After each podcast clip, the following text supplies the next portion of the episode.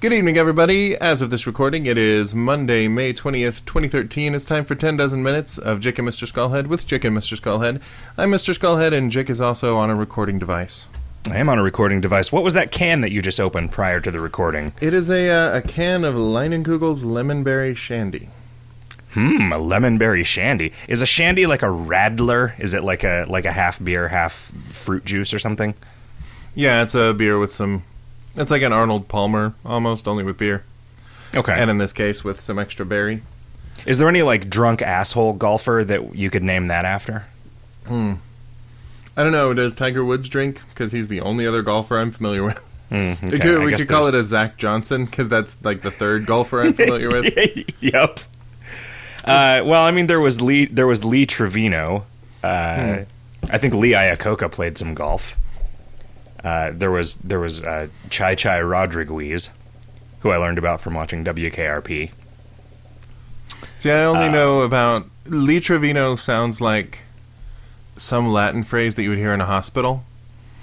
Like, yeah, Yeah. he was pretty sick. We had to give him all of his fluids. Lee Trevino. Like, ooh, that sucks.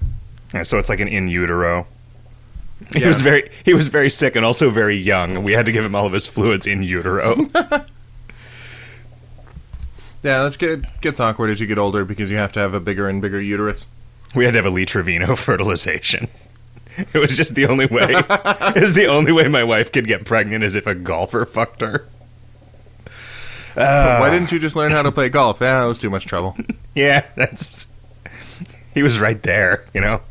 Which was weird in and of itself. Yeah, that's that's what he does since he retired. Like, hi, I'm golfer Lee Trevino. Do you have anybody here you need impregnated Lee Trevinously? what have you been up to, Mister Skullhead? What have we been doing? We had uh, Thursday night. We went and saw the new Star Trek. Went to a uh, like a actually not a late show. I was going to say a late show because it usually is, but we actually got uh, vaginal blood fart's daughter is now of babysitting age, so we actually got her to come over and watch the kiddo. So uh, st- Star Trekking. What Star Trek? What uh, what is Star Trek doing to you? What is Skype? How was uh how was Star Trek? I really enjoyed it. It uh because I liked the first one a whole lot, and then the more that I saw it, the more that I started not liking it as much because it has like everything that happens with the villain is so stupid that it kind of starts to weigh the whole movie down. Like everything that's just the characters interacting with each other is fantastic. And stuff that's just action that doesn't involve Nero and his retarded plan and his ridiculous acting is fine, you know. So I was getting less and less enjoyment out of that, and I just really hoped that they didn't take uh, Benedict Cumberbatch, who is awesome, and give him something really stupid to do, and they didn't. So that was good. Did was he was he Khan? Is is Khan the villain of the second one? I think it's it's out enough now that I can say yeah. For a long Oh, is it- time, they said he was this. He was John Harrison was his character name, but then it's well, John Harrison was the fake identity that we made for this guy who was in a like cryo chamber, and we found him and thought him out. His real name is Khan. Khan Noonien Singh. Yep. Although it wouldn't have made much sense, uh, I, I was listening to the Overthinking It podcast today on the way home from work, actually, about uh, Star Trek Into Darkness, and uh, they said that he is not uh, a Sikh in this as he was in the original. Yeah, they get, took pains to say that he was in the original, and then cast Ricardo Montalban. Yeah, for all anybody knows, Ricardo Montalban is a Sikh. He is a uh, heat-seeking missile. Uh-huh. That's what he is. I think he, he he's more of a poontang seeking missile. Yeah, he is a throbbing love muscle missile. He seemed to he seemed to be quite the ladies' man. Although I might just be imagining that because he's the kind of guy that I would like if I were a lady. Somebody whose body is made of fine Corinthian leather. Somebody who's really yeah really old, really old, and looks like he spent a lot of time in the sun. No, it was good. It was good. There was one part of it that I thought was so dumb it made me say out loud in the theater, "Oh, that was dumb." But then it quickly recovered, and up till then it was doing fine. So I can't, I can't fault it too heavily. It was good. You know, it was. You know, I saw the first one smart. once in the theater, and I don't remember very much about it. Every once in a while, when I think about it, I think of a scene. I remember there being some Beastie Boys. Uh, well, uh, the guy from that movie, Bottle Shock or whatever, uh, BioRocket drove a car Bottle Shock. real fast. And I guess it was Wait, an old car about? and an old song was the joke. Oh right. What? Uh, well, Sabotage. I don't know. The guy that plays Captain Kirk was also the yeah. He played Sab- He played sabotage in the car that he's driving. Uh, but it was the kid from there was this movie called I'm pretty sure it's called Bottle Shock. It's just a movie about winemakers. Huh. It was pretty good. Uh, but that that yeah, the guy that plays Captain Kirk is is in it as the main character, who's like the son of a winemaker. And the kid was also in it. That's weird. What? No. Okay. Never No, mind. the guy who plays Captain Kirk was also the main character in this movie called Bottle Shock, which I saw like right before I saw Star Trek. Oh, okay. Okay, yeah. Anyway, I, I, barely thought you were mashing up. Uh. No, you had been watching Bottle Rockets and playing Bioshock. I had. Did you say watching Bottle Rocket or launching Bottle Rockets? Watching the the movie Bottle Rocket. Oh, okay, because that I had not have not done. Have you been I launching just- a lot of bottle rockets? Yeah, I hooked up this thing where every time I get a fatality in Bioshock, uh, it automatically triggers a bottle rocket. Just it fires it somewhere in my house, so then I have to run down and make sure it didn't land in a garbage can or something, where it's going to start a fire. So you don't get a whole lot of playtime in Bioshock. Well, I just I, I'm encouraging myself to do a non-lethal playthrough. Gotcha. Uh, I don't think that's a thing that you can do in Bioshock. I actually haven't played any more Bioshock since the first couple three days that I played it. Yeah, that's pretty much my relationship with every video game. Although part of that is because another Fieldrunners came out, and uh, I had to take a lot of time defending towers. Not one in in addition to Fieldrunners Two. No, just Fieldrunners 2 was the additional Fieldrunners that came out. What did you think of Fieldrunners Two? I'm I'm still playing it. I'm enjoying it. I haven't like they have all these items that you're supposed to buy with coins, Yeah. and I just ignore them. Yeah, I basically fine. did too. But the problem is that many of the levels, there is just no way that you can max them out without using items. Uh-huh. Like, there's no way that you can get all the stars, and the stars are what you use to purchase towers. And so I feel I'm constantly frustrated with that game because I feel like what it is saying is if you want these towers, then you got to buy some coins from us.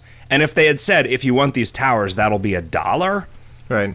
I would have said, "All right, cool, here's your dollar. Thank you for the towers." But like the fact that you could get the towers if Uh-oh, you, I lost you.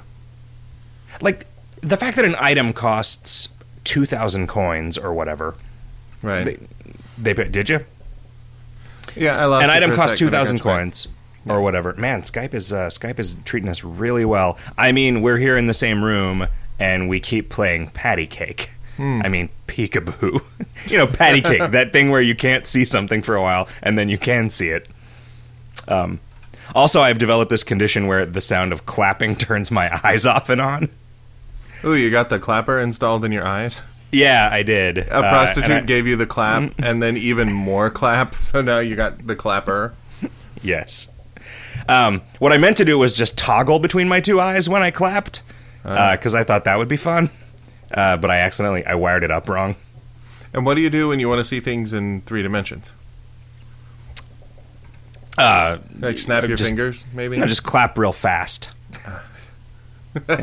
you get a slight strobe effect, but that's the cost of science, man. Yeah, yeah, exactly. Uh, so the, the the items cost a whole bunch, to the point where like winning a level earns you ten percent of the coins that it costs to buy an item. Uh huh.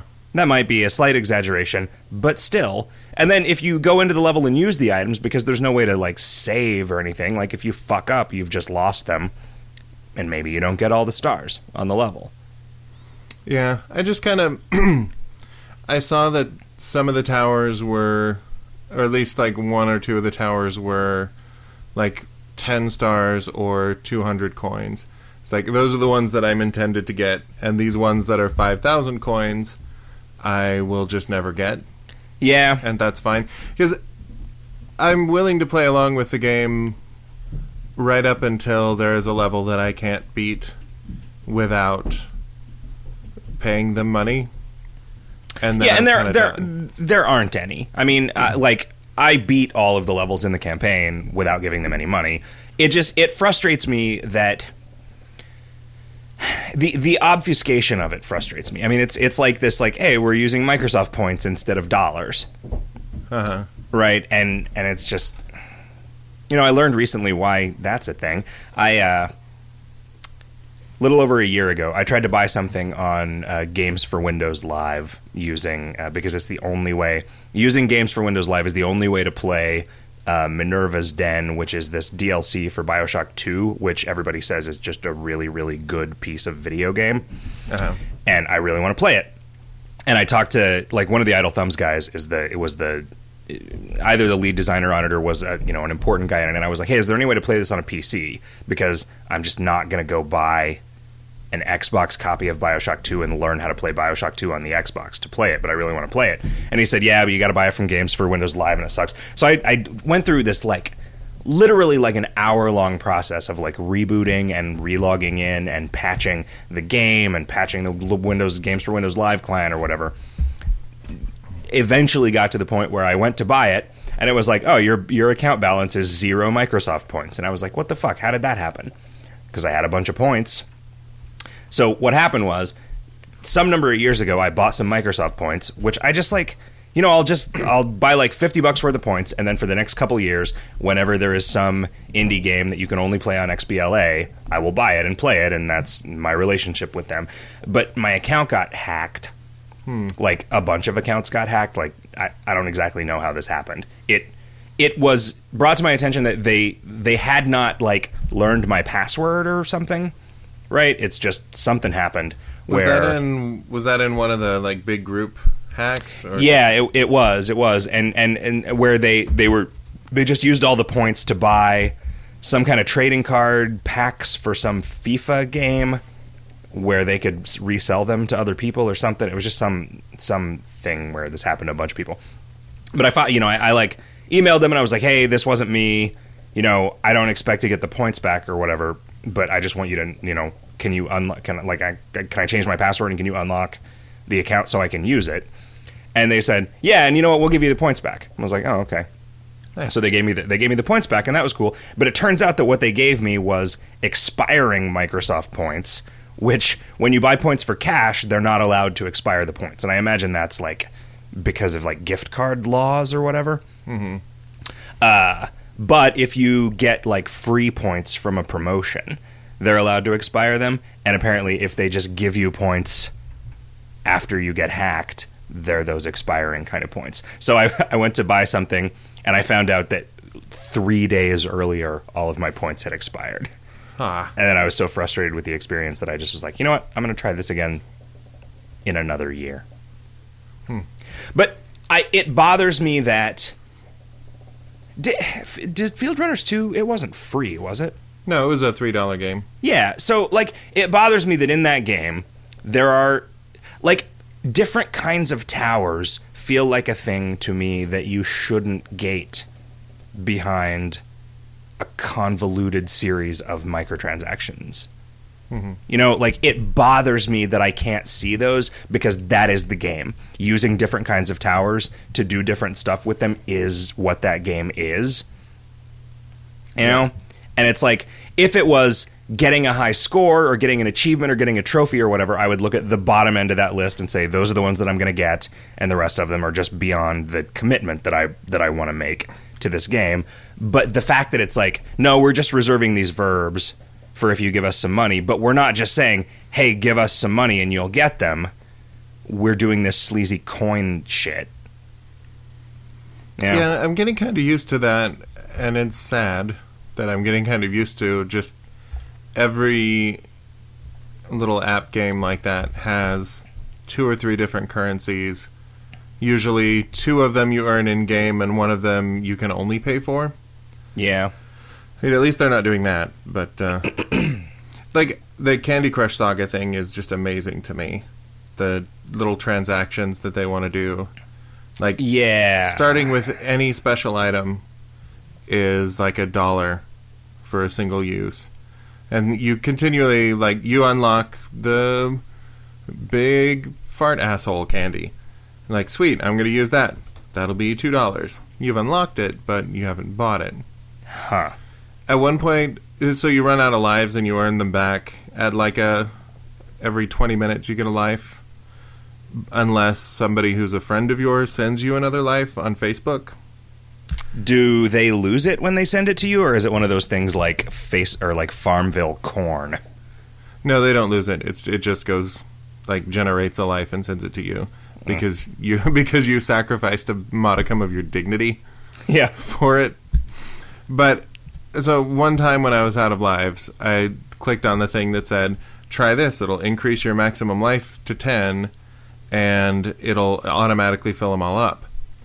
And that was a $15 transaction in the store.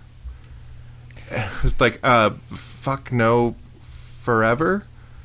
There is nothing in this game that's worth $15 Yeah. at all. Like, uh, and I wonder if somebody actually does that because it would be. I mean- it would be. I, I would probably have done that. Just like, oh, I play this a lot. Having the ten lives is kind of a good deal, so I would do that for a dollar fifty, maybe, since it was a free game.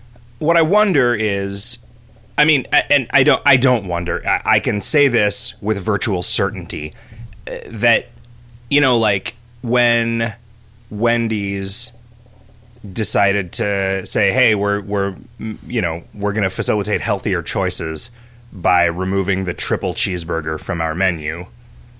Everybody stopped buying the double cheeseburger. Like having the triple cheeseburger there made people feel better about buying the double cheeseburger. In the same uh-huh. way that you know when there is one outlier on the Scotch list that's like a hundred dollar glass of scotch. They don't expect someone to buy that. What that's doing is it's just framing the $40 glass of scotch as not the expensive scotch. So you're thinking the behavior that they want to enforce is bugging your friends? For more Well, no. I, no, I'm saying that having having something that costs fifteen dollars that you're like, whoa, that is ridiculous. That is a bad deal. Means that maybe you're going to look at something that is two dollars for ninety percent of what that fifteen dollar thing gets you, right. and you'll buy it. But uh, yeah, it, everything that I hear about this Candy Crush thing makes it sound super super gross.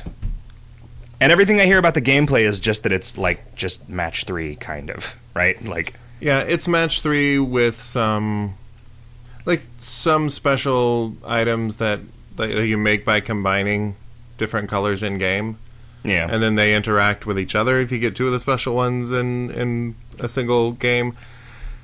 Yeah, like it's something that I probably would have paid a couple of bucks up front for, and it is just the like I want to turn my brain off for twenty Yeah. minutes. But uh, I just kind of ignore all the microtransaction stuff because it is super icky. The social stuff, like being a minor internet celebrity, means that I constantly have all the lives that I need. and like anytime I need three friends have to send you a ticket to unlock the next level pack, I just ask, you know, the 20 other people who are constantly sending me shit from it and get it that way. Yeah. I mean, I found when we were playing uh, Farmville and Castleville and stuff for video games, hot dog assignments, just to see what they were, I had a fake Facebook account that all I did was friend a bunch of random people who were also friending random people for playing those games. And, you know, it was like, okay, well, now I've sort of broken this, right? Like, there's never a time when I don't have something that I could be doing with it. Yeah. I mean, I haven't broken it. I've put myself exactly where they want me. Um, yeah, I don't know. You know, it's weird. Like uh, I've been I've been playing not not a ton, but some uh, Neverwinter, which is this like uh, it's the people that uh, Clackling used to work for. Uh, the people that make like Star Trek Online and, and that stuff. Um, it's like a Dungeons and Dragons licensed MMO that's free, and you know it's just free. You just download it and play it. and they got a cash shop, and it is it is easily like it easily had the budget of a game that they would just sell for fifty bucks, right? I mean, it it, it is it is a full featured, really polished game with a tremendous amount of content in it. Would have been a fifty dollar game. Is that a PC game or? An, But the cash shop is it's people are complaining at how expensive the stuff in the cash shop is, and it is a, it's a it's a PC game. all right. Um, you know, and it's weird. There's like there's a horse that you can buy that costs like forty bucks. You know, and it makes you move real fast. It makes you move faster than any of the horses you're going to get any other way in the game. And people are like, ah, that sucks that that horse is, is 40 bucks. And, you know, there's a horse that is half as powerful that's like five bucks. Uh-huh. And I I'm not going to buy that horse, but I am okay with that horse being there. And and I don't know if most people not most people, you know, is the people who bitch about things on the forums are people who are bitching about this. I think maybe a lot of people just don't care. Right. But the the notion the notion of a virtual item that costs ten or twenty or thirty dollars is fine to me, right? Because it like everything else, you decide whether it's worth it to you or not, and then if it is, you buy it, and if it's not, you don't. And that is fine, you know? It's getting the, to the that line and where it's drawn, right? You know, Like, do we feel like you can play the game just fine as it is, and you're charging for some extra stuff, or does it play like you took half of the stuff that should just be in this game and are trying to sell it to me as additional purchases? it certainly doesn't feel that way to me. Yeah, Uh, like in Candy Crush, like all of those. Oh yeah, that one those, sounds very all those like power ups just feel like they should be part of your gameplay. Yeah, And when you're stuck on a level and it's going, you know, if you just give us a buck, then like every time you run out of turns, you have an option to pay them a dollar to get five more turns. And to me, that's just like, well, no. If you've designed the level so that I need five extra turns to beat it, and you want to sell them to me for a dollar, then you know, fuck this game. Otherwise, I'll try again and see if I can do it. But if I pay you money so that I can be better at your game, which has no bearing then on my skill at playing the game at all, right. then that's ridiculous. I, I would just. I did that with Infinity Blade. I, I bought the best armor, and after I did that, I never played it again. Yeah, that Just like, tends I to be it for me. that tends to be what happens to me with and and what I tend to do is I don't like I play so many games and there are so many games that I could play if I wanted to that it's not like if I play a game that I like and it has some microtransaction stuff that doesn't seem sleazy, I will give them some money. But more often than not, I give them some money and then I quit playing. But I, I give them not. I don't give them money because like this horse is worth twenty dollars. I give them money because you know the the thing that they have done for me is worth me giving them twenty dollars. Right? They made this game. I like this game. I'm going to show that I like this game by giving them twenty dollars. And yeah, then I you know with Spiral Knights, I really was enjoying Spiral Knights, and then I gave him some money and then never played it again. Yeah. Um, that didn't happen to me with Neverwinter, although I, out of the last, I don't know, 500 hours that have occurred in the universe, I spent six of them playing Neverwinter. And yesterday, as a result of an auction house exploit, they had to roll back the game which undid which undid the character progress that I made during four of those six hours. Right. And so I and I was like, ah, man, I don't actually remember how much of that happened Sunday morning. And I went and I and I logged in and I saw where I was and I was like, all right, well, I've I, you know I'd just gone through this. Not, it wasn't a bad bit of content, but it wasn't super exciting. Like it definitely felt like, all right, I want to finish this area so that I can go on to somewhere that is more interesting than this area. And it's like, ah, guess you're playing this area again if you want to continue. So I'm like, ah, cool. So then I logged off.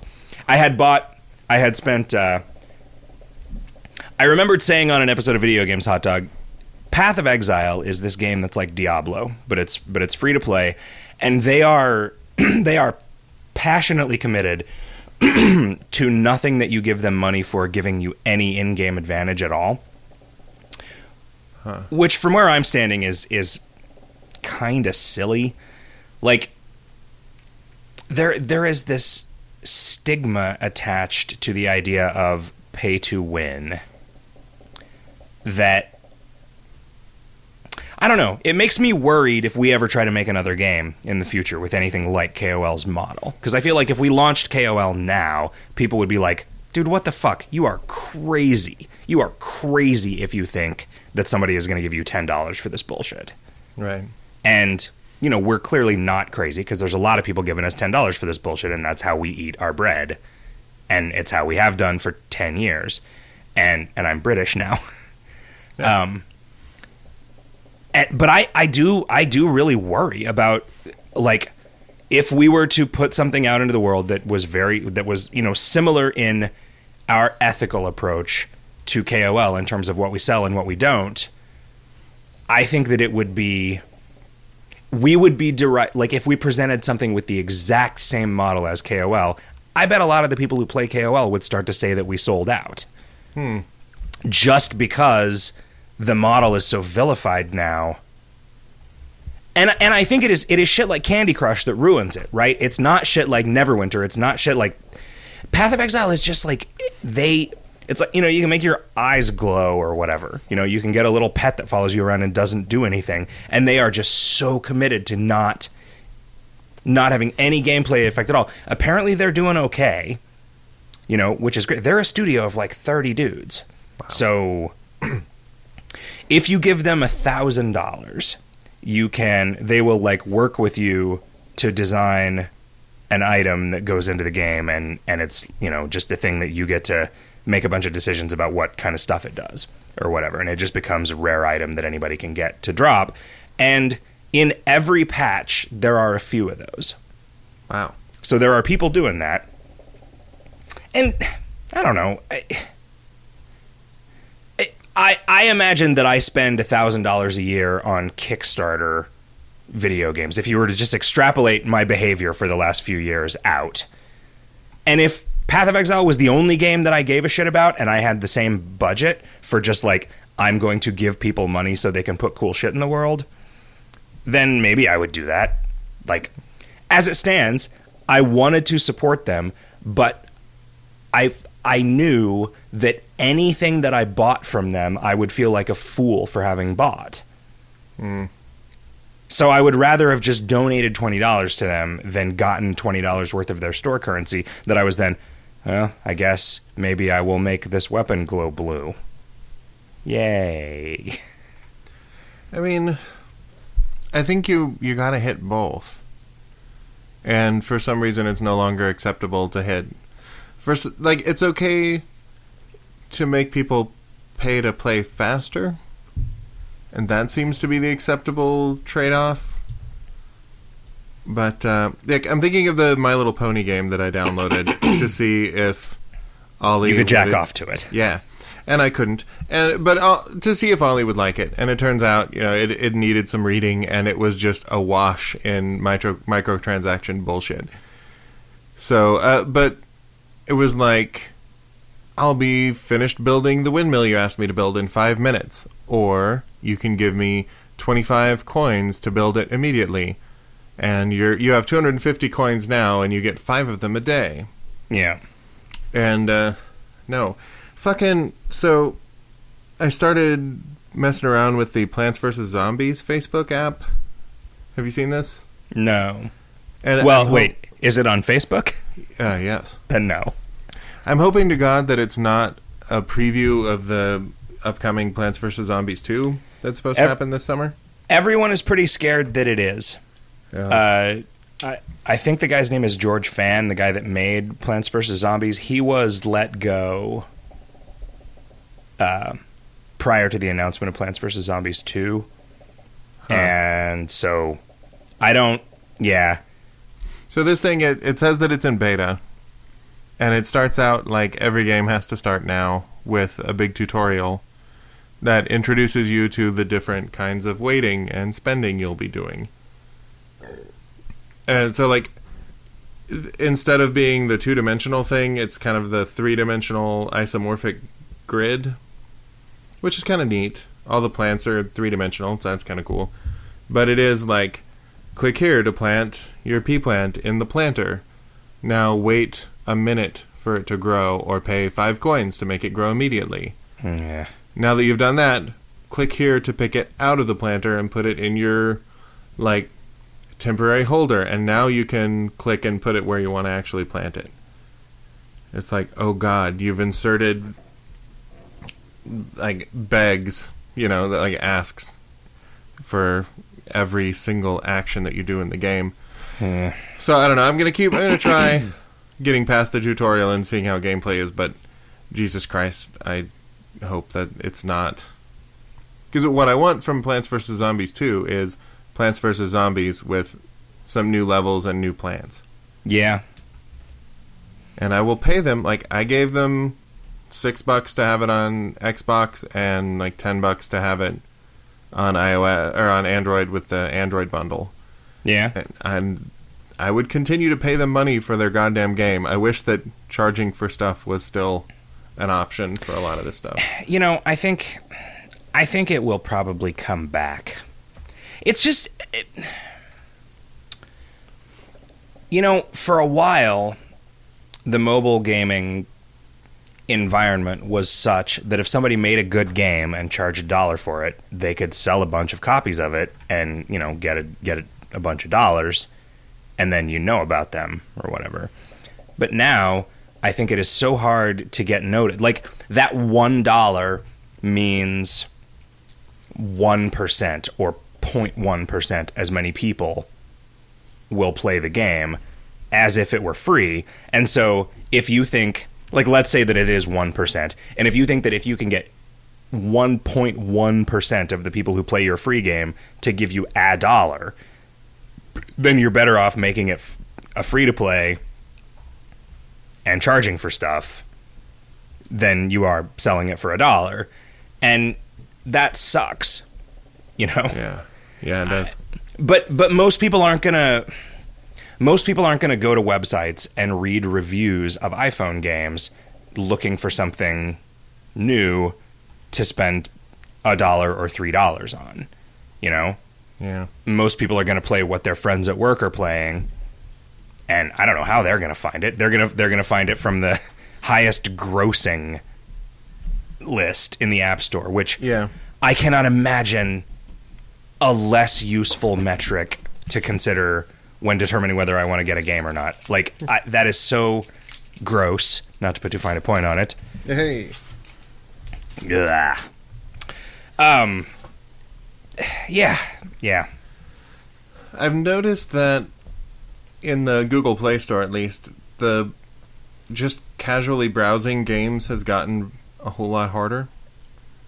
Like in every category, you have the top paid, top free, top rated, I think, and uh, and like highest grossing, and then anything else you have to search for.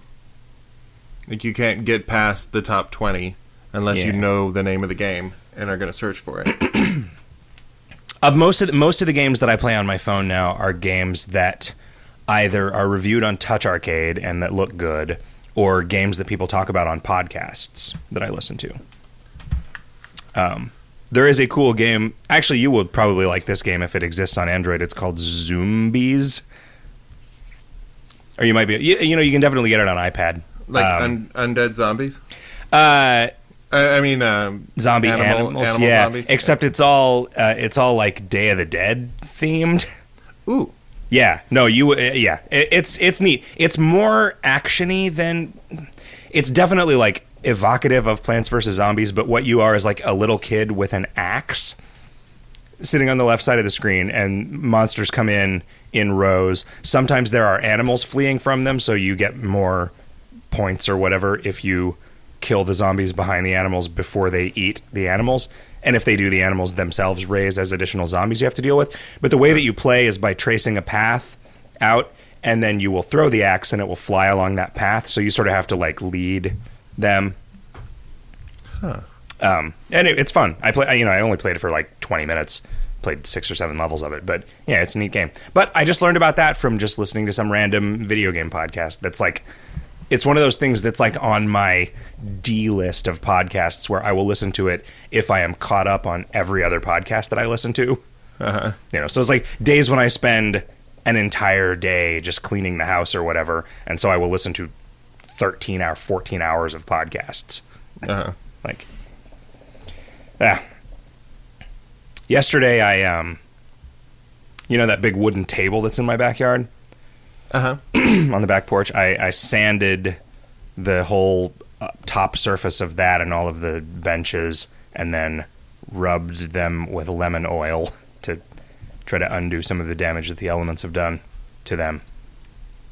And uh, probably two hours of sanding and rubbing, and 30 seconds from being done, giant fucking splinter in my thumb. Uh, Yep. Like is the kind of splinter that like now that there's not a splinter there anymore, there is a scab on it from how big this Uh-huh. gouge was. Yeah, no, it sucked. Uh, I've got to keep putting. I got to keep making sure the boy puts his shoes on now that we go outside because he got a splinter in his foot that, like, we eventually got it out, but I feel like the entire neighborhood was about ready to call the police because it was like when he when he's had splinters in his hand or something, he just kind of holds it out, winces a little bit, lets it go. This one was just screaming bloody murder and then stop like okay I'm, I'm gonna do it this time papa. I'm gonna do it. It's gonna be fine. We ended up having to like have me hold him upside down because that was the only way to keep him from like like reaching up and grabbing the thing. And we had me and our babysitter and my wife on him trying to get the splinter out so uh, that's tangential to podcast listening but fuck splinters man man. I uh yeah. I remember that being a really rough thing when I was a kid. But yeah, I mean my dad sort of didn't take any crap about it, and I guess that probably taught me something. I don't know. Yeah, like my dad was good about it too, and it, like all he kept asking, "Is it going to hurt?" And we just kept saying yes, but it's going to be way worse if we don't take it out. So Yeah. Yeah. Yeah. I think Dad- we're going to be uh, we're going to be building some furniture this summer. That may be fun. Oh yeah. You yeah, I and found your kid. a well, me and my wife mostly, but he'll he'll run screws and stuff. Uh, we found a bunch of plans for building furniture out of two by fours. Oh. and like from deck chairs all the way to things that look nice enough to be dining room chairs Huh. as long as they're like sanded and finished so it's like fuck yeah we're gonna i bought a tool that lets you drill at a shallow enough angle into like the edge of a piece of wood that you can do like a little pocket hole and have a hidden screw that goes through so uh i don't know i'm excited about this Uh, okay, I'm I'm not understanding this. Tell me tell me what you're tell me what you do with this thing and how it what it does that a regular drill doesn't do. Okay, so you've got like a four by four, a two by four that you want to join to another two by four, say so that they're flat, oriented the same way together. You can either drill a four inch screw all the way through the wide side of the one board and into the wide side of the other board, or with this, you put it in a little guide and put a clamp on it, and it just has a a little metal tunnel for you to stick your drill in so that you hit it at like a 15 degree angle. So then you drill this hole that's like a, at a 15 degree angle into the wood. And that enables you to use like a 2 inch long screw that you can then screw into that hole. And it pulls all the way to where it's hidden. And it goes into the broadside of the other wood Okay. and and pulls them together without having to use just giant screws because you can essentially start halfway through. I don't know. It's called a Kreg jig, and it is my new best friend. I kind of want to do everything with it. a Kreg jig. Okay. That's like when when James Bond dances. It's when uh, guys advertise on Craigslist that they need uh, an Irishman to dance with. Uh, well, that's cool.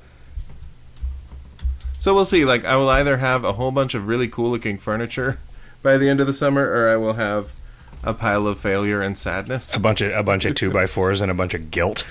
Yeah, That's that is the other. I guess I was only considering I will build it and be successful, or I will build it and be unsuccessful. I wasn't even thinking about just complete failure. Thanks for that. oh well. I I wonder how much. So I could see making a lot of stuff out of two by fours if you had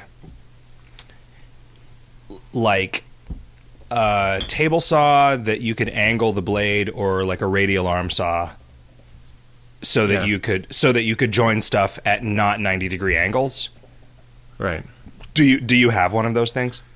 I do. Like, I have a table saw, but I borrowed the radial saw because it's so much easier to just to get a straight cut from Mhm. one of those. But uh, all of these plans are pretty much all just joining things at 90 degree angles. That seems like it would make for some fairly uncomfortable furniture. I'll have to see. Like, for sure, you'd want to put some cushions on them. Mm-hmm. But yeah, I, don't know. I'm going to start with the outside stuff and just see what it looks like. I mean, I'm I guess like a the- table. Like you certainly make a table out of two by fours, and that would be fine. Like there are the kind of sectional benches that you can buy at like Home Depot and whatever to go outside that are made out of wood and they're pretty square. And that's something that's like three hundred dollars if you want to buy it somewhere, but you can make it for you know ten dollars worth of lumber and eighty hours of labor. yeah, that's the. I mean, hopefully not. Hopefully it'll like those little pocket screws go in super fast once you once you get into it. Ah, man, furniture. furniture is such a scam. I don't. I don't really understand why people are willing to spend so much money on furniture. Know, Like there is always at every furniture store, there is always a section of the furniture store that's like, "Hey, this is stuff that we couldn't sell for twelve hundred dollars, so now it's six hundred dollars." Mm-hmm. And okay, well, if that's a thing, then what the fuck? right? Like, did they lose? Are they, you know, did they have to sell it at twelve hundred dollars because it cost them eleven hundred dollars, and now they're trying to sell it for six hundred just so they've only lost five hundred dollars instead of losing eleven hundred dollars? Because I don't believe that. I've heard that most of the price in furniture is padding out the shrinkage from things breaking in transit. Huh? So that's just kind of built into the price of it is the like four of them that got chipped so they had to sell them scratch and dent. Yeah, I guess.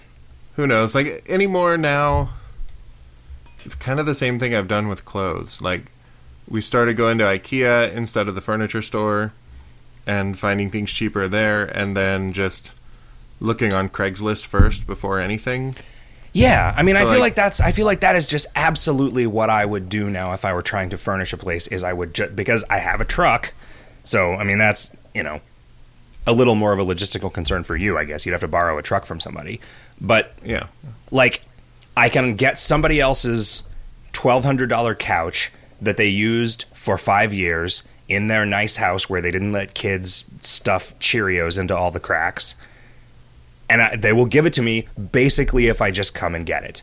They will charge me Yeah. some nominal amount of money because mostly what they're trying to do is get rid of this couch, and they feel guilty about just throwing it away. And yeah, the bed in our guest room was just free because we that was when we were when we were putting the intern up and we needed a bed for the guest room in the office and uh-huh. you know that is now our studio so we took the bed out of there and now it's just you know I have a guest room in my house but this was just like a friend's parents were like yeah we just got this we got a rental property and somebody left a brand new mattress in there okay they somebody probably spent six or seven hundred bucks on this mattress basically never used it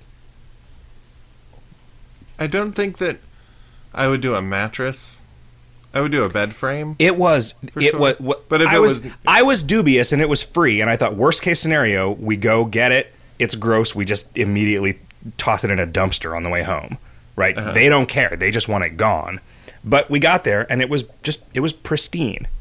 Huh. The worst thing that's ever happened to that mattress was the intern throwing up on it. Hmm.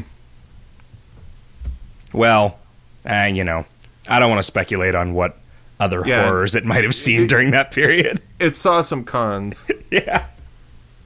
Those people, they'll fuck. You guys will fuck anywhere. We know you. Yeah, anything. You guys will fuck anything. Anywhere. Anyway, yeah, like the furniture that's upstairs now is this couch that looked brand new that somebody in the suburbs had just moved into a new house and decided to buy all new furniture and just kind of let it go for I think like $50 for a couch. And it, like I'm slightly paranoid about bed bugs in the same way I'm slightly paranoid about brain eating amoebas. Yeah. But I mean, like some house in the suburbs is not really the like hotbed of bed buggery. Sure. There's like buggery in beds, I'm sure, but if and the thing is, if you get bed bugs, then you've got bed bugs, and oh, that's fucking gross. And now I have to spend some money dealing with the bed bugs. But then you just do it, and it's you know. That is kind of how I feel about just about anything now. Yeah, I've never had it happen, and I would be really grossed out by it. But the uh, like the thought of it is so much scarier than the consequences would be dire. That it's Yeah. just you know what, like whatever. Like it, yes, I'm not going to be able to stop being nervous about this, but what I am going to do is not let that nervousness change any of my decisions. Yeah. Like That is though like the realization that I had this weekend. Like my hot water heater started leaking, and for yeah, like twenty minutes, standing in the puddle of water, with like the dog got nervous that I was down there too long and peed upstairs, which hardly ever happens. And then Ollie's asking me what's going on, and I was just kind of hyperventilating and freaking out. But then it was just like, you know, this is going to cost a little bit of money. And our life is set up now so that we have a little bit of money put aside for when this shit happens. And my reaction now is just a throwback to the time when something like this would have wrecked us for a year. right. So, and, and then I remembered also I have a home warranty that everybody I know says those things are scams, but it keeps saving me like five or six hundred more a year than I pay for it. Yeah. So, Then I mean, you you're like uh, guys like me are. What do you call it? you're you're funding. Yeah, I'm. I'm. I like the, people who have my kind of experience with home warranties are backing the people who have your kind of experience with it. Bankrolling. I don't. Yeah, I don't know what word I was looking for. But You're yeah, my benefactor. my like my single experience trying to get something ca- something fixed with a home warranty led to me just like basically not being able to use half of the house for six weeks. And Was that the bathroom thing? no, it was one. Of, it was because the even though the first house I bought was very small, it had two air conditioners because there was an upstairs one and a downstairs one, and Oh, yeah. the upstairs air conditioner stopped working, and it took like four iterations of getting an air conditioner guy out and getting an electrician out and getting an air conditioner guy out and getting an electrician out, and it took you know seven to ten days for each of those things to happen. And yeah, they only each cost me 50 bucks, but it only would have cost me 150 bucks for me to pick somebody and have them just fix it. You know, I it I think part of it is like when somebody when a contractor is working for a home warranty company, if things are at all complicated, they suddenly have this giant bureaucracy that they have to answer to Yeah. so they won't they can't just fix it you know they can't just like well this technically isn't my job like maybe my license and bond doesn't cover this right but Yeah. but it's an easy fix and i can do it instead of you paying somebody else a hundred dollars to do it you know you get somebody out there who just wants to get the fucking job done yeah. and i don't know This was, um, I mean, anytime that we've needed somebody to come out, they just come and fix the thing and go. The other times have all been just leaky pipes, so that that's pretty easy fix. This one, they they came, they had, they saw that the valve on the water heater was faulty, and that was outside of their scope for what they were authorized to do, so they had to call in. But like within two hours of me calling the home warranty people, they had brought a new water heater, changed it out, and hauled the old one off. Wow. And it was two hundred and fifty bucks. I never had that happen in less than 10 days. Yeah. I mean, I guess with a water heater, it is sort of an emergency thing, right? Because those, once they start breaking, can explode. Yeah. But yeah, I guess water heaters are just one of those things that they last about seven years. And I kind of should have replaced it last year, but there was the like, well, I have the warranty. Yeah, We'll and I mean, see what happens. I mean, It- and that's the thing, odds like- are are narrow that it's gonna like blow through the roof of my house. Like it, it's within the realm of possibility, but yeah. not. I mean, the, so the water heater breaking at the office ended up doing a bunch of water damage that then cost like maybe an extra thousand dollars to take care of. yeah. See, see, mine is in the basement Yeah. and is on a slope that's graded down to a drain. Yeah, and see this the new one is now in a pan that has a drain that will let it only damage the stuff that's in the garage and there's barely anything actually touching the floor in the garage. So like that's not going to happen again because it happened once. But like you know, if I had known, well, this water heater is probably going to last another year before it breaks, you know what, just let it break because it will cost Uh-huh. exactly as much to fix it when it breaks as it would to fix it now. So like let's use things until they stop working. You know we're a wasteful enough society as it stands. Like if you can deal with the consequences of the worst case scenario failure of this thing just use it until it fails. Oh yeah. like you know i think i mean i think i got that from my dad just driving cars until they stopped being reliable. Yeah, like for a while, I wanted to trade in the car because it's five years old, and I finally we went and talked to them about it and considered it and just thought, you know, the only reason I want to do this is so I'm driving like a newer car. It's the mileage is going to be the same, the reliability is going to be the same, and uh, why why would I want to just take on a bunch of extra debt to have another new car? so, yeah, I, I think you're not an american anymore mr skullhead I think I'm, I'm growing up, starting to feel the value of a dollar. it's so hard you know it's so hard for me to tell. I don't know where any of my insights come from.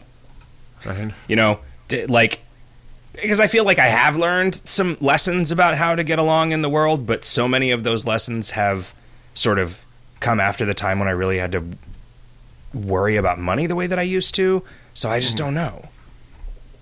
Like it's impossible to tell i mean you know and people people will judge things like that charitably or uncharitably depending on how much they like you Right? so It, it's hard to get past that. Like, I just want something new in my life. You know. it is Fortunately, I, I seem to have managed to shunt that off to like spending twenty bucks a month online, and then something is going to come to my house, and I'm yeah excited and waiting for it, and then I enjoy it for a couple of weeks, and then it's time to, you know, get another fucking screwdriver from Woot or something. Yeah, and that's I think I like I feel like I've been fairly lucky in that I don't I don't get excited about like home improvement projects, right? Like I don't think, boy, what I would really I don't what I would problem. really like is for like $3,000 worth of work to be done to this porch so that it's a much nicer porch. I think what I would like is $3,000 worth of video games distributed over 4 years. Nah. right? And that will that those are the things that i want. And so basically because it is not actually that expensive to buy all of the video games that one person can realistically play a normal grown-up salary for me is an infinite amount of money because that's all i care about. But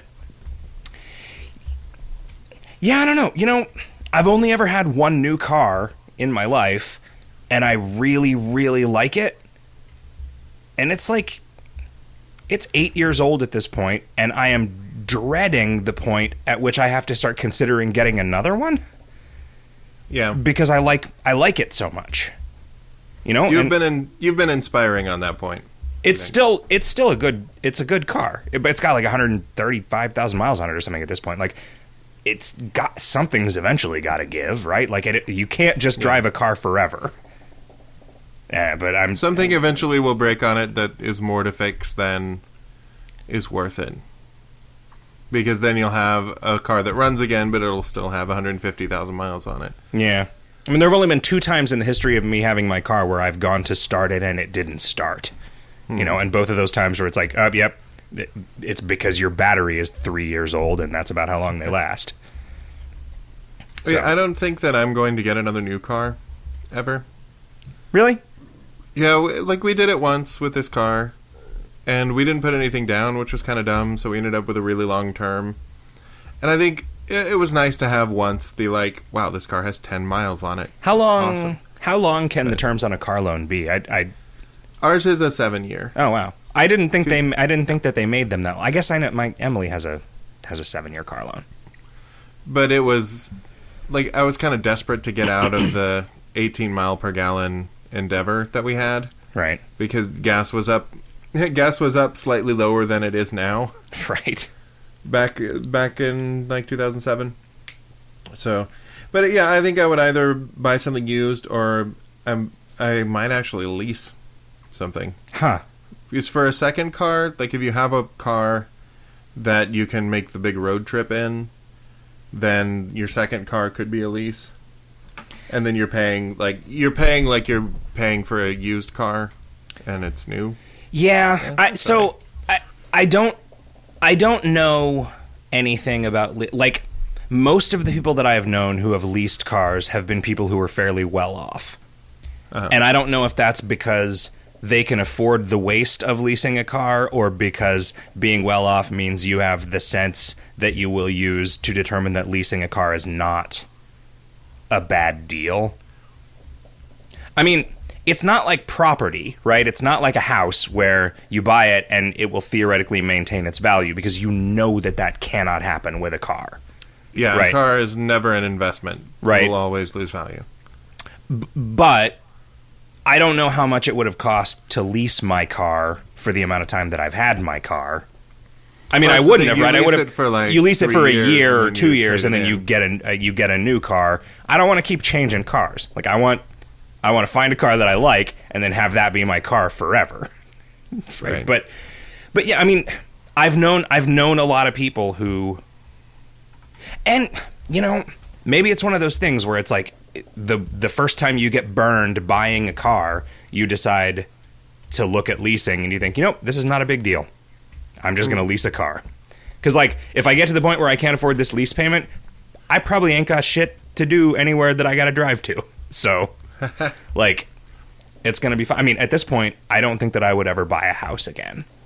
Like, no matter what happens, I cannot mm. imagine ever buying another house. Just because I kind I've of feel that way too, but so that's just fucked. because I want to live in this house forever. Yeah. Uh, you know me. I can't be. I can't be satisfied with anything. Well, that's the thing. See, I no longer move between being like, well, like between moving out of the house to the trailer that we lived in and this house, I moved more than once per year on average. Yeah. So, like, I think part of the antsiness that you get when you're not moving a bunch, I'm channeling into the home improvement projects and the, you know, buying random shit online. Yeah. I think we're just kind of. I read a thing that said maybe people are hard coded to not be satisfied with what they have from back in the day. Sure. You wanted to like extend your hunter gatherer ratio, uh, radius ratio. Yeah, I, Per- Horatio? you know, we we've talked about this, right? Like you and I are we are outliers to a certain extent already just by being by not still living where we went to high school. yeah. You know, the fact that we were that we had a calling to go out into the world and find our place in it. Like I don't think that it's possible to find it really. I mean, I think you Right. can you can acknowledge that like, you know, I can acknowledge there is not any job, you know, no matter no matter what bad things come up about my life, I cannot conceive of a better one than the one that I have if I really sit and think about it. But that doesn't stop that nagging from like improve improve shit. maybe go, go what there there is probably something better over the horizon than this. Mm-hmm. Right? Just if you could just if you could just get away from this specific leaky faucet, everything would be great. You know, and Yeah. and yeah, it, you know, it stops. Eventually, I think you have to stop listening to it. Yeah. But I think the only thing that could improve my life is like having another house on a beach. Yeah, But that's not like that is so far out of the realm of possibility that it's not really a goal I'm working towards. It's just like, oh, you know, that'd be kind of sweet. The thing is also uh, though, it's not that it is not that much different experientially than once a year going to a house on the beach that you rent for four hundred dollars yeah. and then leaving. That is you know? what for some reason it really hit me hard a couple of days ago just I really miss going down to Rocky Point. Like getting getting a bunch of us together and going down there. Yeah, you know, I've been thinking And about. that's I've not been, something that I can do anymore. I've been thinking about that quite a bit lately too, because I, I forget why. I because I went up to Prescott to to hole up and work, and I was talking to my air conditioner guy, and he like we just were talking because he his parents lived in Prescott for a long time, and so he used to go up there, and apparently El Charo, the Mexican restaurant downtown, opened a bar next door. And I guess Roger Clyne and the Peacemakers play there sometimes, just at Mexican restaurant from where we went to high school. Um, Uh-huh. And I was like, I don't know if that, I don't know if I believe that or not. Um, but then I went up there and it's covered with just memorabilia and like signed posters that are like, "Hey, thanks, man, Roger." Mm-hmm. And I'm, oh, okay. But it, yeah, just it just made me think about those trips and I guess that was why Saturday we went to the Roger Clyne show here. oh, okay. So that was probably why I spent all day Friday like in anticipation of that going, "Oh, dude, those are the best times, man." He only does that once a year now, right? I think he's still doing twice, like a summer and a Hmm. and a winter. A lot of people stopped going to Rocky Point because of the threat of drug violence, I think. But Yeah. you know, but like Patrick's parents are still whatever. We just continue to act the way that we act, and nobody has beheaded us yet. So, you know, Yeah, I mean, you never. I don't want to sound like an asshole, but the you never hear about white middle class family on vacation in Mexico gets all fucked up because of drug thing. right? I, and because the moment that you hear about that, the next thing you hear about is government of Mexico knowing which side its bread is buttered on, nukes drug cartel. like, Right. and and it's, yeah. It's kind of the same thing here. Like in the north side of Minneapolis, there is very little, almost no random gun violence because there are these rival gangs in North Minneapolis. You don't want to randomly fuck with somebody and find out that the guy you fucked with is connected and will just destroy you. In the south side of Minneapolis, there is there's more random gun violence, even though the neighborhoods are technically nicer. because they don't have the mutually assured destruction of Right, every there- neighbor potentially like- being. well, like well, nobody worries that the guy mowing his lawn next door might be a crip, so I probably shouldn't yeah. What can what can we learn from this and apply on a global stage? Uh, so you're saying in my neighborhood somebody has a nuke sure. and nobody knows who, Yeah. who it is? So Oh man, what if that was your policy? Jesus, if the government is like, "All right, we are issuing a nuclear a nuclear device to one out of every 100 people." I, what does that do? like, I feel like I would be nice to fucking everyone in my neighborhood just in case. well, that's Heinlein's Robert Heinlein's thing. An armed society is a polite society, and I, I don't think the science plays out on that. Like if everybody has guns, then there aren't any more just heated exchanges because everybody's afraid of getting shot. Because people tend to forget about being afraid of being shot when they're pissed off, and then they're pissed off and have a gun. Yeah. So yeah, it may not be the best idea. I remember, you know, I'm really thinking about They like, say that what what happens is it turns a like dudes shouting at each other from their cars because somebody got cut off into a murder. Sometimes, Yeah. A nuclear murder in in our case. You know, everybody everybody back home where I live has guns, and I was just thinking about like, I don't know. Apart from suicides, I don't know that in like in the 10, 10 years or twelve years that my dad was the sheriff there, might have been less than that, that anybody ever got shot.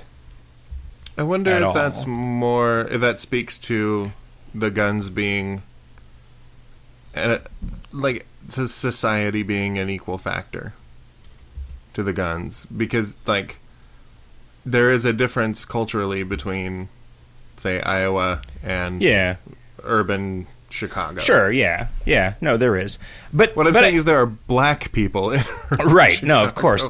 Um, there are some black people back home now. I wonder if it's changed. Probably everybody thinks that it has but it hasn't.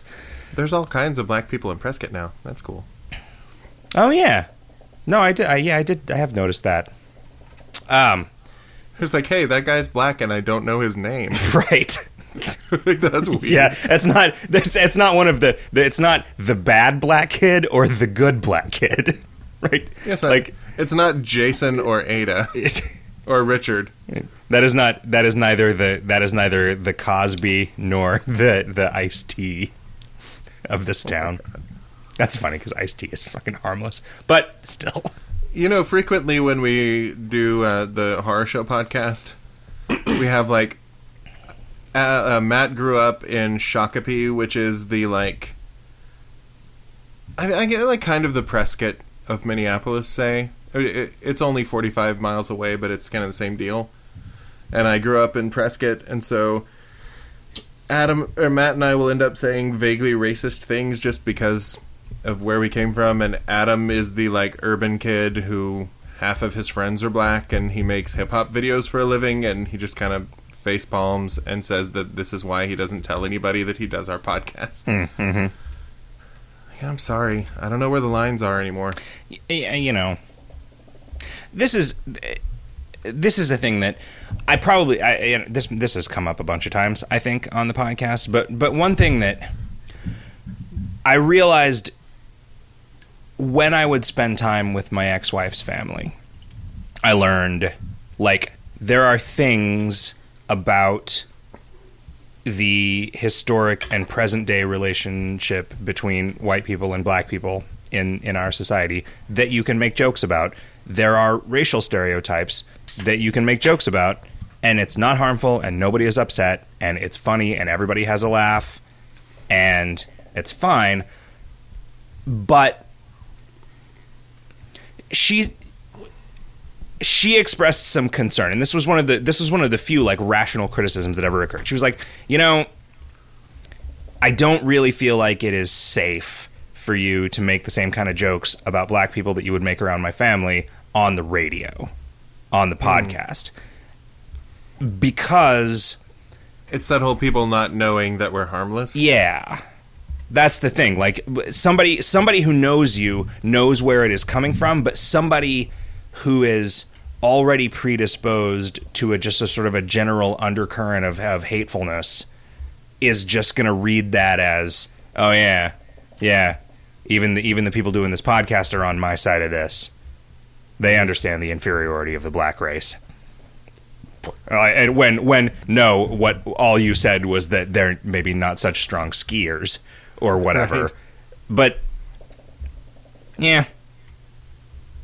And that's that's something that I think about when when, you know, we don't like lament we don't precisely lament the like not being able to call each other gay anymore disparagingly Yeah. but maybe some of the same insight applies there. Maybe. I mean, now, like, I just think of, I pictured Jello Boy when I say, like, that's gay or something, and it makes me feel bad enough that I don't do it. Which is, it's weird that, like, my own uncle being gay didn't give me that. I just, like, I don't want to put anything in the world that's going to make things tougher for. I don't think I don't think that that's weird. I mean, I like I feel like a friend who is a similar age and is and is you know more of a peer than than a than a you know cross generation relative. Yeah, I guess because like, you know, Jello Boy a- is a Jello Boy is just like a bro, you know, like we, we hang out with him. yeah, like you, you you you would have probably had way more beers with Jello Boy than you have with your uncle. Yeah, that's true. you know so i mean that, that's that's where you know you don't like there are certain things that no matter how how right your dad is and no matter how many times he tells you this you are not going to believe it until you come to the understanding yourself based on your experiences with people your own age. Right. you know? But yeah. I that said i do wonder at what point we move from the tide of sensitivity moving towards us to it receding you know what fucking like people getting really upset about the phrase butt hurt Yeah. and saying, "Can we please? The world will be a better place when we eliminate everyone from it who uses that phrase." Like, okay, if only there was some kind of final solution. yeah, Yeah, I got uh, in the forums a while back. I got hammered on for saying shit dicked in the the context of like you stupid shit dicked motherfucker, and there's somebody like way to throw out homophobic slurs. It's like I, eh, that's just a question of hygiene. like straight people can have anal sex too. yeah. What I was suggesting was that you were the kind of person who would date a dude who did not even exhibit the common courtesy required in fully evacuating his bowels before he let you have totally normal, totally acceptable butt sex with him. Or that you're the kind of person who doesn't wash his dick after butt sex. Like, okay. It's still a it's a question of hygiene. See, I just I, I I always like to blame the victim. oh, I see. Oh, I'm sorry. I didn't mean to characterize the recipient of butt sex as a victim. No, It's just- they're only a victim if they choose. to. In my experience, it always has been. You know. Ah, that's a rape joke. Every time that you've had butt sex, you've been the victim. I got it. I See, that's the thing. Like, is it still okay for like me, Matt, and Adam will sit around and talk about just like, yeah, but I'll bet you're totally gay for Matt. You know, um, sorry, Matt and I were busy sucking each other's dicks, and Adam goes, yeah, and I was watching him beating off. Like, is that a horrible thing to say? Is that homophobic? mm, I mean, people. D- am I a clueless asshole for asking that? Well, people would say that somebody, somebody, if if you placed it under the scrutiny of the internet, somebody would say that you are. Right. And I would say like we're straight guys, so it's funny to make fun of each other for being gay because that's a thing we're not. Yeah. Yes. I mean, And, but it doesn't help. Like it Yeah. doesn't help to say if I were talking to Jello Boy, I would be like, "So, how much pussy did you get this weekend?" Because that's funny because he is not interested in that. So, but that doesn't help. You know, some of my best friends mm, are mhm. uh, black. yeah. No, I had one black friend. That's not. I mean, Lemmy from Motorhead cannot possibly be racist because he has fucked a whole lot of black women. exactly. Hey, do you want to do some KOL questions? Yeah, we should probably dive in. There. Oh man, Wax says, "What pearls of wisdom have you gained from each other over the years?" Please see the last 20 minutes.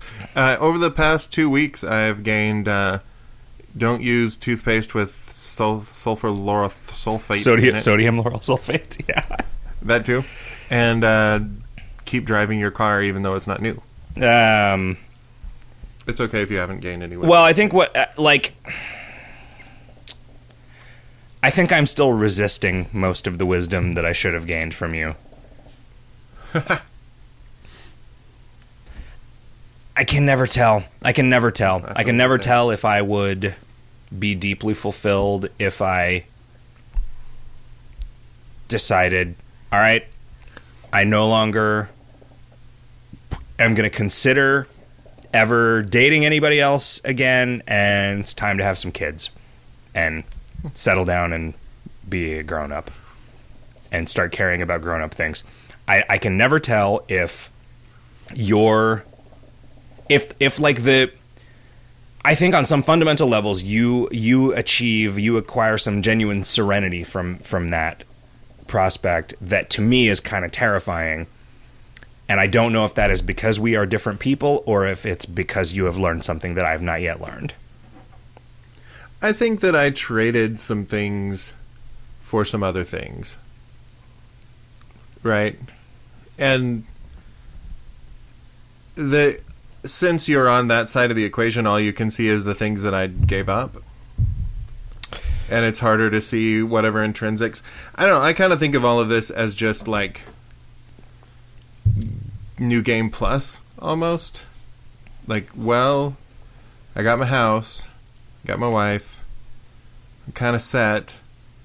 Now what? And when I yeah, when I describe it as like I figured I had too much money and too much freedom, that's almost true. Like I'm getting kind of you know, getting to where I know I can't party like I used to, so now what am I going to do with my time? Like sure.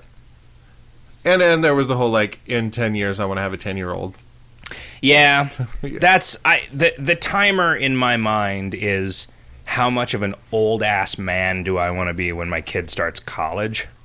Yeah, cuz you can pull a Tony Randall. You could you could knock up a girl at when you're 70 years old, Yeah, no, or James Doohan. right? Know, He was he was James Doohan plenty. hmm But you know, sixty. I imagine. I imagine that I am the kind of person that could take good enough care of myself that I was still, you know, that I could have a beer with my kid when I was sixty, and not ruin my day. Yeah. But you know, And there are plenty of dads out there having kids at 40. It's just they're usually the third or fourth kid. yeah, sure, yeah, And then again, like that's a decision that I've pretty much 95% made is when you have one kid, it's like an addition to your lifestyle kind of. hmm When you have two or more, that is your lifestyle. yeah, And it, it's weird thinking about it that way, but it is just you don't get to hold back anything else for yourself when you have a couple three kids. it is weird. I'm gathering. And and I don't want to take that step. I'm gathering I'm gathering data about what kind of things it does to your life and your environment when you have a kid, right? Uh-huh. And you know, because I, I talked to you about stuff, you know, that would drive me nuts. Just stuff about the th- stuff about your day to day life that would drive me fucking crazy, right? And you say, nope, that's Yeah, just that's just how it is when you have a kid. And I don't know that that's hundred percent true. I've met a bunch of people for whom it is, and I've met a bunch of people for whom it isn't. You know, I don't want my car to be gross. and there are people who say, once you have a kid, your car is gross. Point of order: the reason that my car is gross has nothing to do with my kid. Okay. Yeah, I mean, I remember cleaning out some of your gross ass cars in the past, right? So, Yeah, it is entirely is- the like, oops, my wife left her lunch in here, or I did, or you know. I asked, and I asked my mom. I'm like, Mom, when I was a kid, was your car just constantly like littered with Cheerios and shit, the way that your sister's car was? And she said, Man, you knew your dad. What the fuck do you think? I said, No, I think I think I probably wasn't allowed to eat in the car. She was like, Exactly. yeah, it turns out it's surprisingly easy when you're controlling all of the kids' input. Yeah, Just like not yeah. j- hey, hey, let's snacks in the let's not ever take a Ziploc bag full of Cheerios into my nice fucking car. Okay, like or like a sippy cup full of milk. Yeah. you know, you just.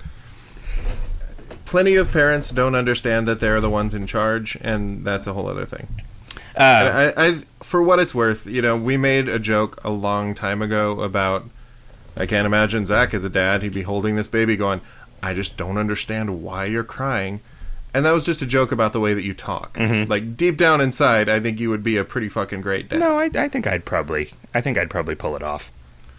That said, I, if I have a kid, I am going to need to have a kid with a woman who I can say, look, I need to go to work for at least six or seven hours, and you're going to have to take care of this kid and not call me unless the kid Right. is on fire, right? And so that that that's going to be there's there's going to be a period of adjustment no matter what happens. Yeah. But uh, it's going to be as little a period of adjustment for me as I can manage. That's another thing though, like if you're set up in life a little bit more than even we were, that you can trade money for that.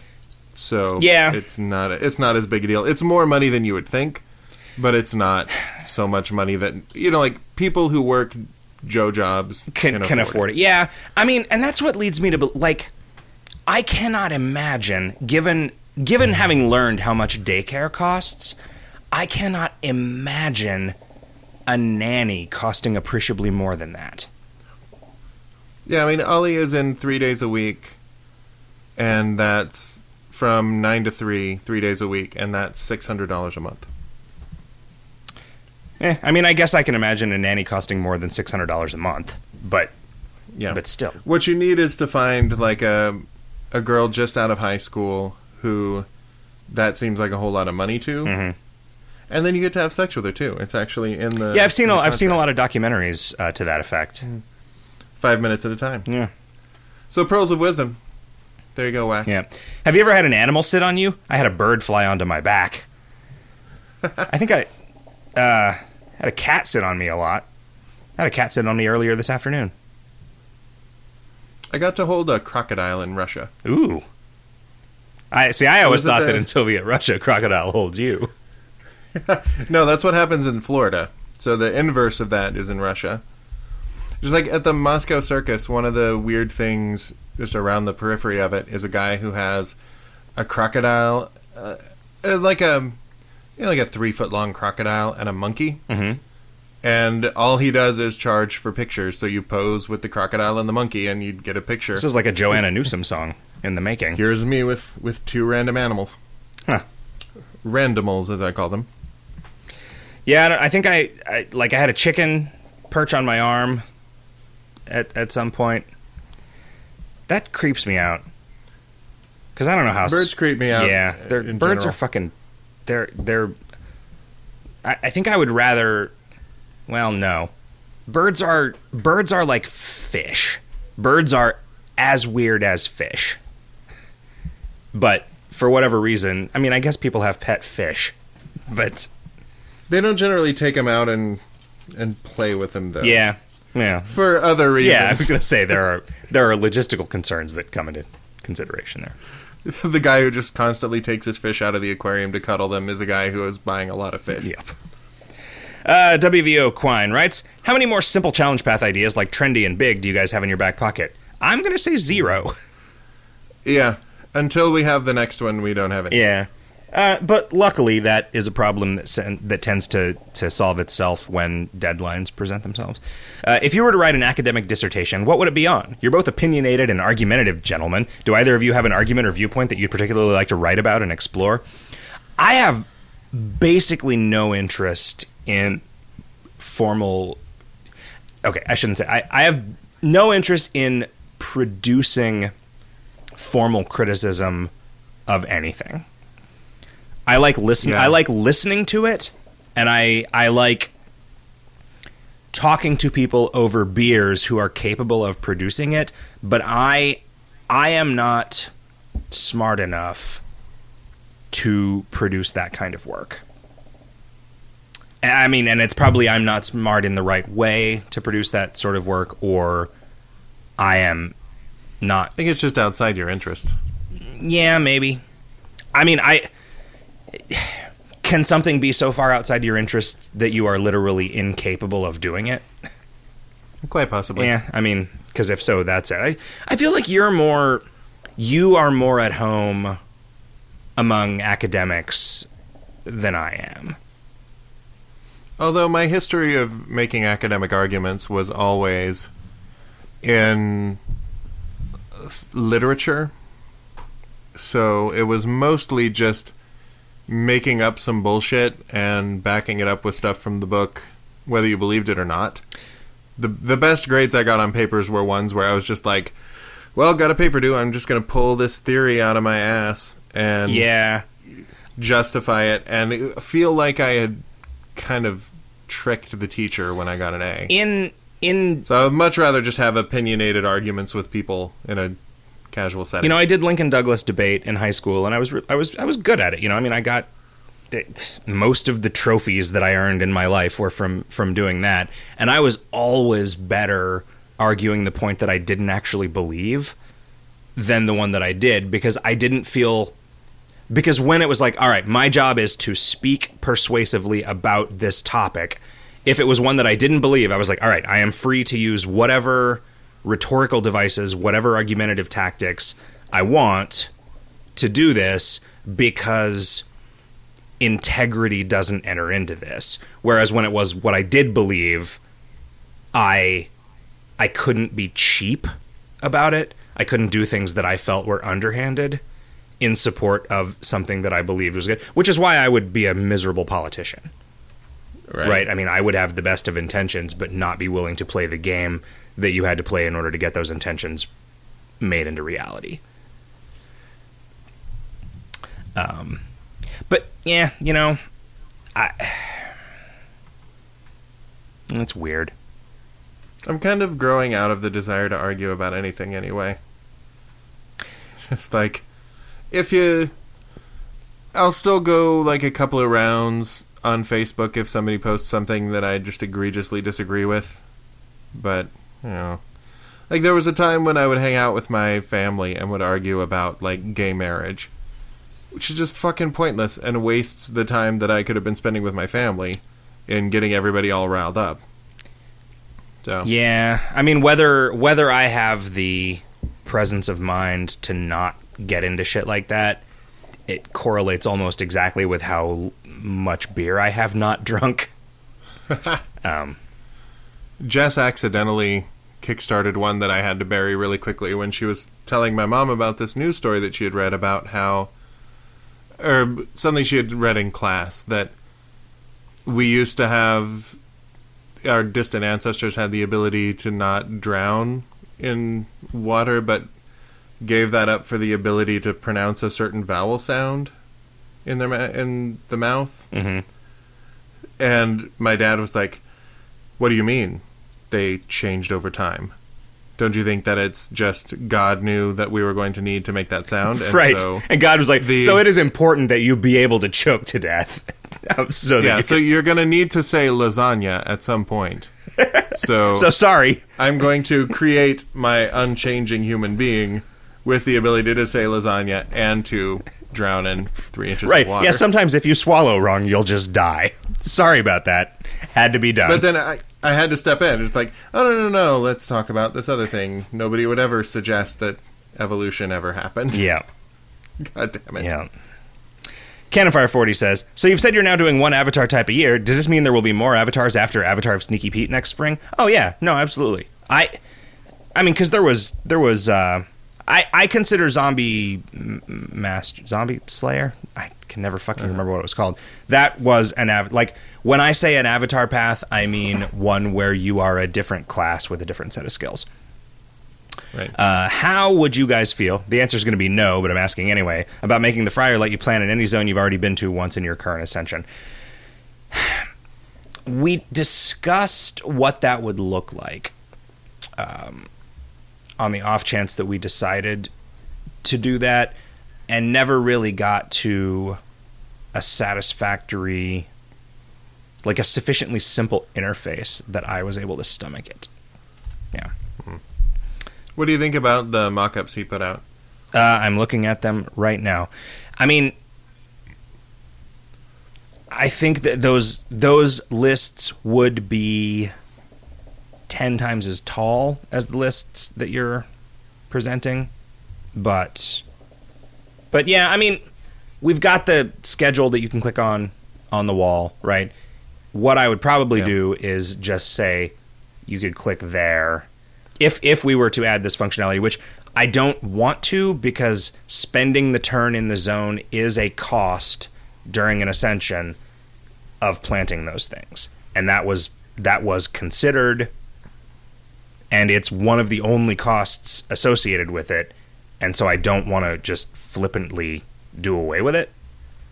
Although I think he is saying that you have to have been to the You have to have been there. Yeah. plant. Yeah, sure. Um, so, I mean, what I would probably do is when you click on that schedule next to each zone that's listed, like we would just show zones that didn't have plants in them if you had been there. And then you could just click, let's talk about what we should plant here next to that zone. Uh, speaking of deleveling, please make the naughty sorceress give instant karma in big. That she doesn't is super annoying. Oh, right, is because you're not killing her at level 13. Huh. I don't know how I feel about that narratively and mechanically. I mean, because the killing her at level 13 is meant to reward you for going fast, not not to reward you for being a low level. Um, mm, I'm probably going to think about that until it's too late to do anything about it, and then not do anything about it. Roger Mexico says the description of the swarm of ghoul whelp states that it's about 15 baby ghouls. When I hit them with sauce geyser, it says you summon a geyser of hot ketchup which erupts beneath three of them. More often than not, it's enough to kill the entire group. If my spell only hit three of them, what did the other 12 die from? Shock, AIDS. grief, grief about the other three that died from AIDS. Yeah. Gl- So three died from the spell, three died from AIDS, and six died from shock and grief. so then, what about the other three? Oh, three, uh, six of them died from shock, and three more of them died from grief. okay. Okay. Sure. Oh, so you're saying the spell did kill three? Okay. Yeah. I thought my math added up. Okay. Yeah. Math, Fel- not even once. Felony says, "How about a Kickstarter for a new zone in KOL? The more money you raise, the more interesting the zone becomes. And if it doesn't meet the goal, there would be an everlasting square of shame that people can click to be told how cheap they were in 2013." You know, this is like the thing that came up. I forget who sugge- it might have been Casey Wiederman who suggested doing like a Mr. A drive for new content. I really don't like how that feels. Regardless of how it squares with the way the world works and the fact that we need money in order to do stuff, I don't like the fact that it's like, hey, why don't you guys pay us to do our jobs? Thing is, we need to be paid to do our jobs, but to the person who is playing KOL as a free game, like, that is just us not doing our jobs. It's getting on the wrong side of the line. Of Yeah. This is a part of the game that should have been included, but we're carving it out and selling it. I mean, it's it is a weird thing. Like I feel like I feel like we have a responsibility to work on KOL because that is our job. And I realize the thing that makes that our job is that we take the money that comes in and we use it to write paychecks to us that we use to to buy food and stuff. And Right. so you know, I don't think of this as a thing where new zones have to come up in KOL because I am paying you and Riff and Hot Stuff and CD Moyer to make new zones in KOL because I don't I feel like it is my responsibility to make the new zones happen and to divide that work up between everybody, right? It's and and so I guess the reason that working on KOL is my job is because the players give us money and then I use that money to pay everybody to work. But like I would feel like an asshole saying, "All right, well, if you give us enough money, we will do this thing. If you don't give us enough money, we will just sit around and jack off all day." Like if it's possible to do this thing, why aren't we doing it? yeah. right? Because working, historically, us burning calories working on KOL results in people giving us money. And that is not at all a straightforward relationship, but it kind of behaves like a straightforward relationship. And so as long as it's working, Well, like knowing that we survive because we have a long tail of people who enjoy playing our game, and some of them are really casual about it, but when we add something new, they come back and give us ten dollars. That is enough of an incentive to add something new. yeah. And this is just kind of we want to keep working on KOL Yeah, like, this is- and making it a better game. This is what we do. So I mean, this is this is what we have done shitty- for like 30% of our lives is work on KOL, you know? Like the So it would seem kind of shitty to say like this is a thing that we enjoy doing and are doing anyway. This is a thing that we're already having enough people pay us money to do it that we're supported in doing it. But we're just going to like go for another dip. Yeah, Yeah. it's rough. I mean- we, we will totally do it for an external project. Yeah, like a side- taking yeah. away from our central right exactly a, a side thing that I mean, so like, let's say I was working on a board game idea and I was considering kickstarting this board game. The reason that I am doing that is not because I couldn't divert some of Asymmetric's funds to print this thing.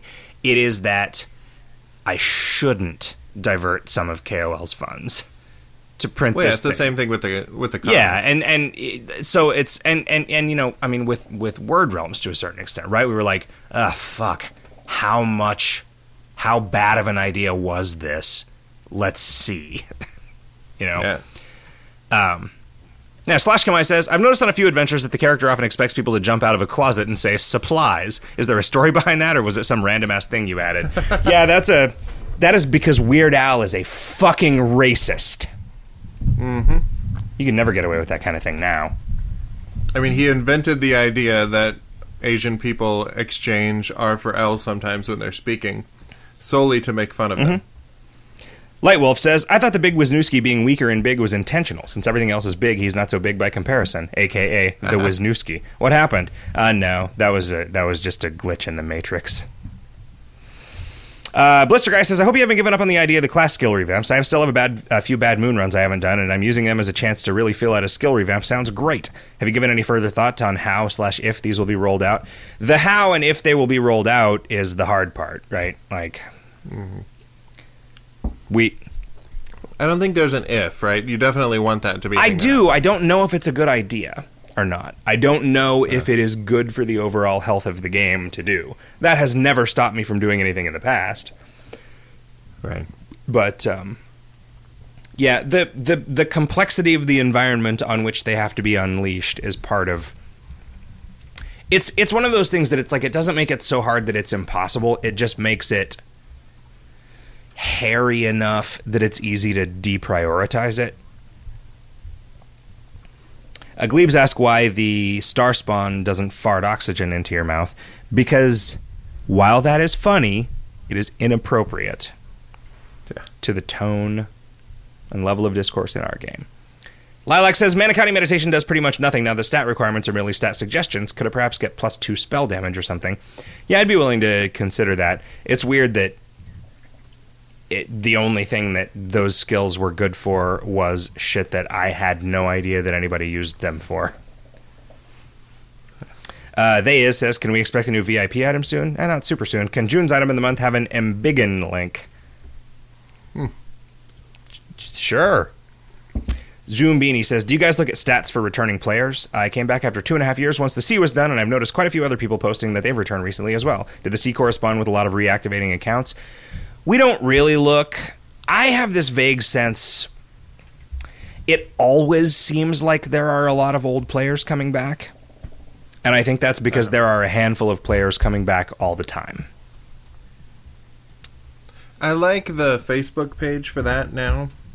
That that's a place that can just sit on somebody's Facebook list forever, and then when we add new things, they know about it immediately and go check Yeah, it they, out. do they? Uh, they, they? When we add new things, there's a 15% chance that they know about it right away unless we pay Facebook. Well, I noticed, like, I was looking at the stats for the last couple of things that I posted on there. And. Let's see, we got 6,000 people saw the item of the month notification. 8,000 saw the, what should we call the 10th annual Kingdom of Loathing con. Mm-hmm. Uh, 5,600 saw the Sea one. I think it just depends on how many people comment and how many people share it. Right. So, but even like something like I posted a random thing on Mother's Day about like hinting that the naughty sorceress was Susie the arena mistress's daughter. And that got a bunch of views and I think it's just because people were sharing it.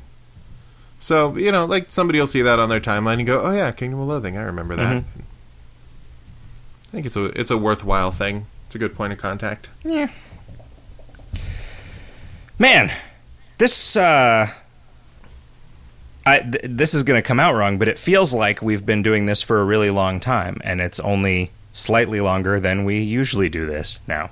But I'm just saying this seems like it's been a real action-packed uh and delightful delightful little bit of discourse between us, Mr. Skullhead. Yep, we kept it moving. I've been shaming myself slightly about my role in this podcast by listening to it. Oh yeah. And so I think even without making a concrete plan to talk more and be more engaged, just listening to the like moments of dead air in previous podcasts makes me want to jump right in. You know, I think we also said Uh, we've told people a handful of times over the last couple of months, like, hey, you know, on the Monday show, if you want him to talk more, maybe ask him something. like, and people are people Yeah, are will- people people are actually people are treating them as people are treating them as two different shows, and that's awesome. That is good. I mean, I will willingly weigh in on a gameplay question unless it is the intensely technical Yeah, thing that uh, of course I'm not going to have an opinion if it's on the if it's the kind of Runaways should be. mathy crap that was why I split off and started doing the Thursday show in the first place, right? Then that's gonna look. We knew we knew years ago that there was a time and a place for everything, and to everything a season. Turn, turn, turn. Uh-huh. And that guy from the Doors died. And I've had Doors Yep. songs stuck in my head all day because of that. God, yeah, that was why the radio station Oh, like the cool the cool NPR radio station that plays all the indie bands and shit played all 8 minutes of the end today. I was like, god, why the fuck would anybody ever listen to- Oh, okay. The guy who played the keyboards on this song has I spent uh, I spent maybe ten minutes prior to the show uh, annoying my girlfriend with saying "try to run, try to hide," and then making up something that rhymes with that that was terrible. Shove your dick Uh-huh. in your girlfriend's eye, for instance. she didn't like the idea of that, put some lube on the water slide. and, and neither did I. Really, I didn't like either of those ideas. Somebody's got to clean that water slide, you know. Yep, and somebody's got to clean that eye. Uh, the eye has ways of shutting that down. If it's Just a legitimate some rape. Tears. All right. Well, uh, Mr. Scullette, I've had a great time recording this episode of 120 minutes with you. Ten dozen minutes. I have I, have had such a good time that I forgot what our show is called, even though we've been doing it since 2003. Hey, you know what you should do if you enjoy us talking about your questions on the show is check out the forums. There's always a forum thread in Kingdom Gameplay for asking us questions. And if there's not, make one. Yeah. Be the change you want to see in the world. figure out what the fuck the secret word is for the day and make a forums account. You know what you could also do is send Kingdom of Loathing a Facebook private message, facebook.com slash Kingdom of Loathing.